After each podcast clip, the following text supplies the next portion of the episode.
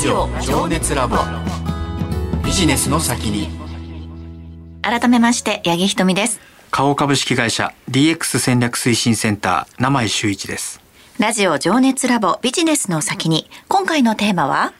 デジタルとリアルの融合。このテーマについて伺うゲストの方をご紹介します。オルビス株式会社代表取締役社長、小林拓馬さんです。小林さん、こんばんは。こんばんは。よろしくお願いいたします。よろしくお願いします。今夜もよろしくお願いします。えー、早速今日のテーマ、デジタルとリアルの融合ということでお話伺っていきたいんですが、あのオルビスは e コマース、ネット通販を主体としながらも、実際に試したいお客様に向けて実店舗での販売も行ってこられたということで、まずですね、直近そのコロナがありまして、かなりそのお客さんの行動っていうのも変わってきたと思うんですが、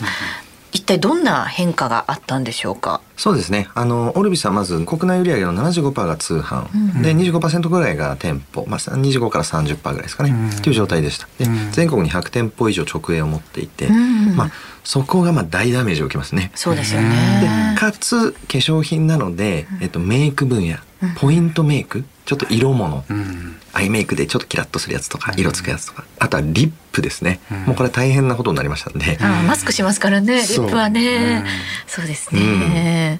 うん、なるほど。でも通販が ななじゅうごパーセント だったということは、その実店舗の方はそのダメージを受けられたということですけれども、そのお客様の買い方っていうのにはあまり変化は見られなかったということなんでしょうか。そうですね、あの、まあ、店舗のお客様をいかにこう通信販売販売の方で買っていただくかっていうプロセスにその時はまあなっていました、まあ、メイク品を買わないのはこれちょっとどうしようもないんで、うん、店舗で買っていただいてひゃくてんぽ以上持って店舗で買っていただくお客様をいかにこう通販の中に誘導して離脱をしないようにしていただくかっていうことがまず最初に取り組んだことですね、うんまあ、コロナでね、まあ、イーシー がななわりもあったっていうことは、逆になんていうんだろうな、注文がこう殺到して、いい意味でその物流とかね、結構その大変だった時期だったんじゃないですか。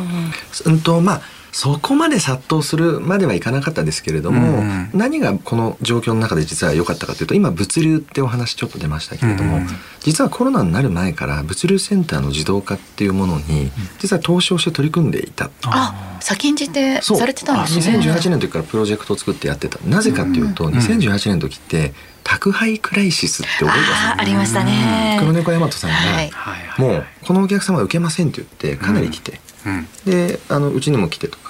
これ以上の物流受けられませんというようなことが来てたりした、うん、あの時にで、えっと、人口減の中でああいうお仕事をしていた方が少なくなっている、はい、倉庫のお仕事とかをやっていた方が非常に少なくなっている中で、これからの時代にあのラストワンマイル、お客様に物届かないと我々商売にならないから、うん、ここをどれだけ自動化しておけるかっていうことに取り組んでやってた、うん、で中国のリビアオっていうスタートアップの エージーブイ 自動搬送ロボットを使って、うん、それを全部物流センターに入れて、うん、今ななわりぐらいうち物流センターも自動化できていた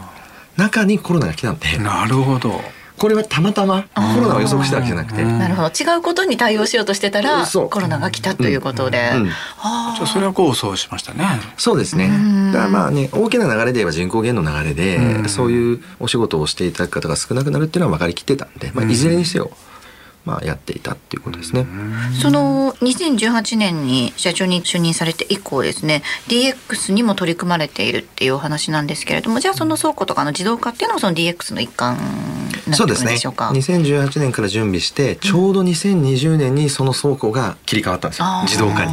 コロナ禍真っ只中に切り替わってるんで、うんなるほど、そうですね、もう一環ですね。なるほどね。これオルビスにおける ディーエックス の目的っていうのはどういったものなんでしょうか。うんはい、あの ディーエックス の目的ってデジタル化とか イーシー 化比率を上げるとかってよく聞くんですけど、うん、イーシー 化比率なんて僕全然意味ないと思っているんで、うんえっと、顧客価値を高めるためのブランド体験の進化がもう明確にそれを目的にあの ディーエックス をしているっていうことですね。まあ、イーシー は手段ですからね。そう、最終的に買うのが イーシー かどうかなんて別にお客様が決めることですよね、うん、イーシー で買おうが、うん、今日はなんかお買い物をあえてリアルでしたい気分なんか店舗で買うかなんていうのは、うんうん、それお客様が決めることなんで、それは手段ですよね。なるほど、うんまあ、各社ねもう イーシー が今当たり前なんですけど、うんまあ、前からやられてるそのオルビスさんが、まあ、一応 イーシー って切った時になんか差別化されてこうやられてることってあるんですか。えっとまあ、やっぱり エルティーブイ ライフタイムバリューを高めるために通販をやってきたんで、うん、まあ アールエフエム の分析みたいなもの、うん、ダイレクトマーケティングのこう、まあ、顧客構造を分析して、うん、どういうセグメントのお客様にどのタイミングでどういう反則を打つとどのぐらいレスポンスが来るか、うん、みたいなことのデータっていうのがさんじゅうねんぶん膨大にあるんで、なるほど、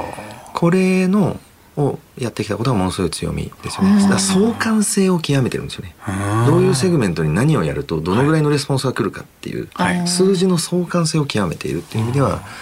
あのものすごい強みとしてはあって、まあ、通販でねよくやるんですけど アールエフエム 分析っていう、うんうん、これはもう御社でずっと根付いている文化としてやられてると、そういうことですか。そうですね、はい、うん、それが蓄積されてるわけですね。そうです、うん、これは大きな強みとなりますよね。ベースとしてですね。うん、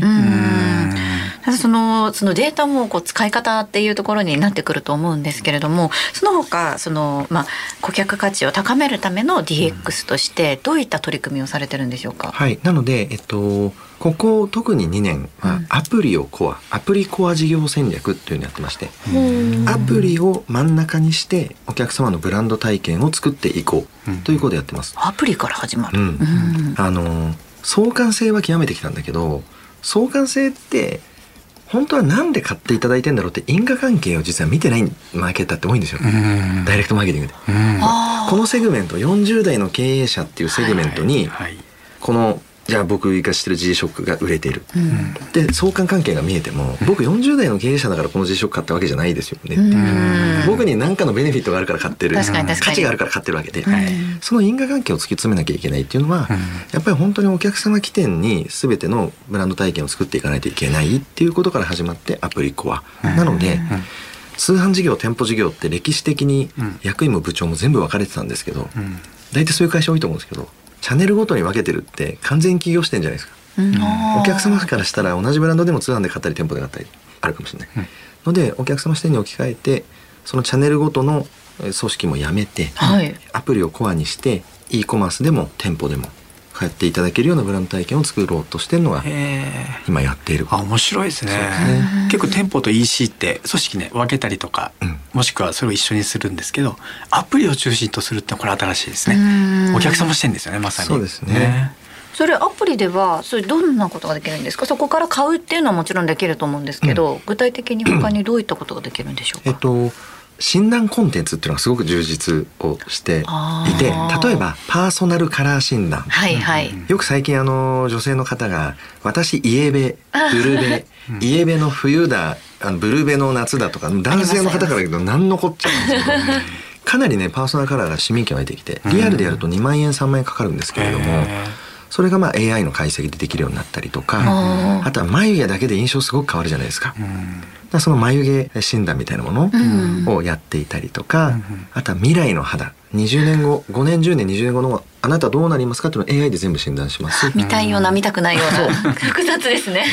でそれで納得すれば、あ、じゃあこのままのケアでいいやと、うん、でももうちょっとなんかこの辺にシミがこんなに出ちゃうんだったらこれケアしておきたいっていうんだったら今のうちにこういうのやろうとかっていうことが自分なりに考えられるようになる、そういう診断のコンテンツをアプリに入れていて、うん、はい、ブランドとお客様でコミュニケーションできるようにっていうことをすごく意識してやっているってことですね。これなんか ピーアール とか結構やったんですか。これね全然やってないんですよ。お、だからあの作るそのアプリを作っていくところの投資はものすごいかかってるんですけど、広告投資みたいなのは全くかけてない、あのリリースしかやってないんですよ。だけど一番最初に今の形のアプリをリリースしてにせんじゅうはちねんに、うんうん、えー、パーソナルカラー診断を入れたら、うん、あのツイッターとかでものすごくバズって、ああのサーバー落ちちゃって イーシー のサーバーうち イーシー だけで何百億売ってるんですけど年間でね、うん、だからあおおみたいな、うん、うん、だからやっぱりこういうコンテンツっていうのはそういう広告で使ってもらうというよりも、うん、やっぱりこう友達とか、ね、に広がってくるものかなというのですね。確かにこの口コミみたいな感じですよね、うん、友達がやってると自分やりたくなるし、うん、そういうのはあると思いますね、うん、物流センターもねさっきちらっと出ましたけど改革力入れてるっていうことなんですけど、うん、なんか具体的にどういうことやったんですか。そうですね、やっぱりこのビジネスモデルをやっていくときに、どんなにこういい商品作りました、あの素敵な広告作りましたって言っても物届かないと何もないのと同じ、うん、ゼロと同じなんで、はい、ラストワンマイル絶対にサステナブルにしなきゃいけないっていうことで、まあ、自動化みたいなことにはあの取り組んでいった。うんで、えっと、エージーブイ っていう自動搬送ロボットが、アマゾンさんとかアリババさんみたいな アイティー 企業って先行してるんですよね。はい、で棚を動かすんですよ。棚を動かして人のところに来る、うんうん、あのグッズ・トゥ・パーソンっていう方式なんですけれども、うん、うちはあのいち受注でろっ品なな品買っていただくことが多いんで、それやってると逆に効率落ちちゃって生産性悪いんで、はい、いち受注にいちだいのロボットがずっと回っていく、そこに人はこう商品を入れていくだけっていうような状態にして、そういう自動化をして、まあ、さんじゅっパーセント ぐらいの生産能力アップですね。同じ人員だとしてもそれが さんじゅっパーセント とか、まあ、そういうような生産性の高め方をしてるんですね。なるほどね。その Amazon とかアリババのやつを見てこう応用して御社風にそうですね、開発したと、はい、最初はやっぱ Amazon とか参考にするんですけど、うん、これ全然うちに合わない、むしろ効率悪いって気づいて、うん、じゃあもう本当に独自にどうしたらいいかっていうのを考えて、すごいな。で中国のスタートアップと組んだ。なるほどね。本当にいろんなことをされているんですけれども、あのー肌の水分を逃しにくくする機能が確認された肌の特保特定保険用食品についても、これ新しいそのプロダクトを出してらっしゃるということなんですが、これ具体的にはどういったものなんでしょうか。これはあの、まあ、特保ですよね、うん、で特保っていうと、えっと、特茶、体健やか茶とか、まあ、そういうあの脂肪の吸収を抑えたりダイエット系のものとか非常に多かったりしますけど、えっと、これはまあ肌の機能を逃さないっていう、全身の潤いを潤わせるよっていう、まあ、飲む特保、あの粉状のもので、えっと、肌への機能が謳える特保はまだ日本でこれいっこのみ、今でもまだそうなんですね。特保とのものすごい時間かかるんで、うんうん、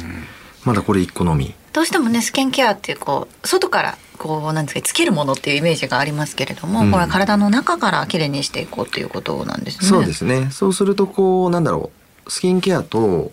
うん、サプリの境目もなくなるし、うん、飲むだけだと男性とかも使いたい使いやすいので、うんうんうん、まあやっぱそういういろんな境目をなくしていけるっていうのも、なんかこう美の多様性にもつながっていくかなというのも、うん、すごくそういう思いも持って作っていったっていうのがありますね。これだけね、改革とか、うん、いろんなことやられてる小林さんですけども、今の今後の小林さんの夢を最後に聞いてみたいなと思いますけど。夢、あ、ありがとうございます。夢ですね、うん、えっとやっぱり一人一人があの自己肯定感が高く、自分に余裕を持てるような状態になっていってほしいと。だから経営者でも、例えばイーロン・マスクさんなら人類を火星に生かせるとか、で元 ゾゾ の前澤さんであれば戦争をなくしたいとかってあるんですけど、うん、僕はまあそういうビッグビジョン経営ではなくですね、うん、周りの人がたくさん自己肯定感があって、非常にいろんな人を受け入れる状態になっていくことが広がっていくと、うん、世の中って少しずつ良くなっていくだろうというふうに思うので、やっぱりそういうことをやっていきたいなっていうのが一つで、もう一個考え方はなんかアップルアップル、はい、そう、やっぱアップルみたいな化粧品メーカーになりたいっていうのはすごくあって、アップルって最高のデザイン、クリエイティビティ持ってるじゃないですか、はいはいはい、クリエイティビティが高いのに世界一のマスになっている、うん、例えば利益レベルとか、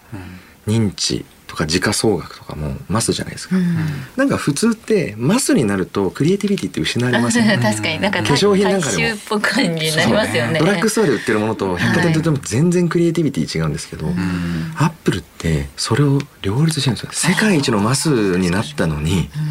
あれだけのクリエイティビティをコントロールしてるっていうのは、やっぱりそういうようなあのブランドになっていきたいし、アップルが化粧品やったらっていうようなことを考えたりしなが